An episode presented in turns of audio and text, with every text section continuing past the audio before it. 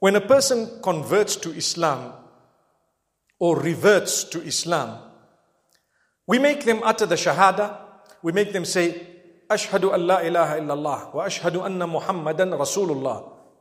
I bear witness there is none worthy of worship besides Allah. I bear witness that Muhammad sallallahu is the messenger of Allah.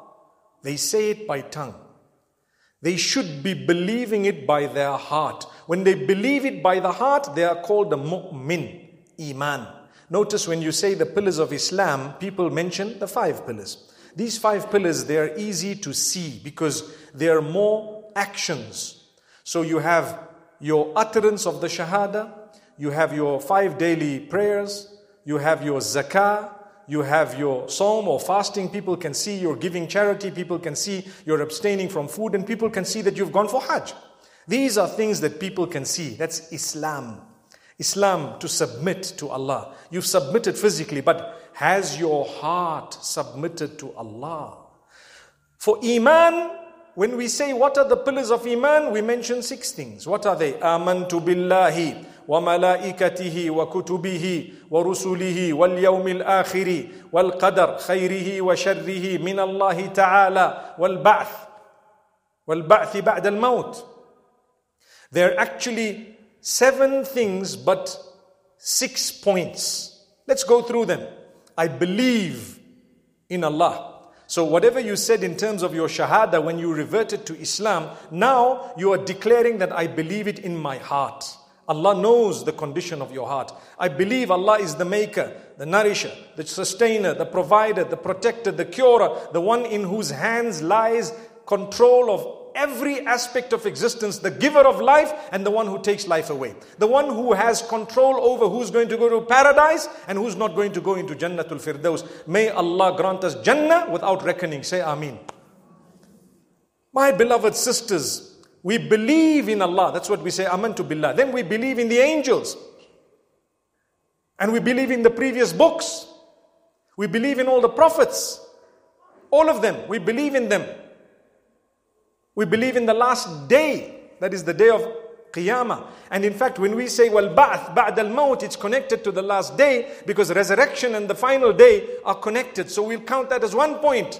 But then there is a certain point that we believe in that is probably one of the most challenging. What is it? والقدر خيره وشره من الله تعالى Fate, decree, destiny, good and bad is from Allah. I declare that, I believe that, I surrender to it, and I am happy with it. That is when you're a true mu'mina. You're a believer, believing female, mu'mina, and a mu'min, believing male. When you believe that what Allah does is the best, the best. There couldn't have been anything better. So you might say, but it was so bad. How he passed away was so bad. How she passed on was so bad. How could you say it was the best thing? Well, it could have been worse. That statement is the statement of a believer. It could have been worse. I know of people who go through so much of hardship that there are others who go through less, but they're finding it difficult to go through. Yet some go through much more and they're still saying, Alhamdulillahi ala kulli hal. Praise be to Allah upon all conditions. Do you know on the day of judgment, a caller will call before the reckoning of everybody, a caller will call by the will of Allah subhanahu wa ta'ala. أين الذين كانوا يحمدون الله في السراء والضراء Where are those who used to thank Allah or praise Allah? Alhamdulillah means all praise is due to Allah. Where are those who used to praise Allah during times of difficulty and times of ease? All conditions, they used to praise Allah. So a group will get up, may Allah make us from amongst them.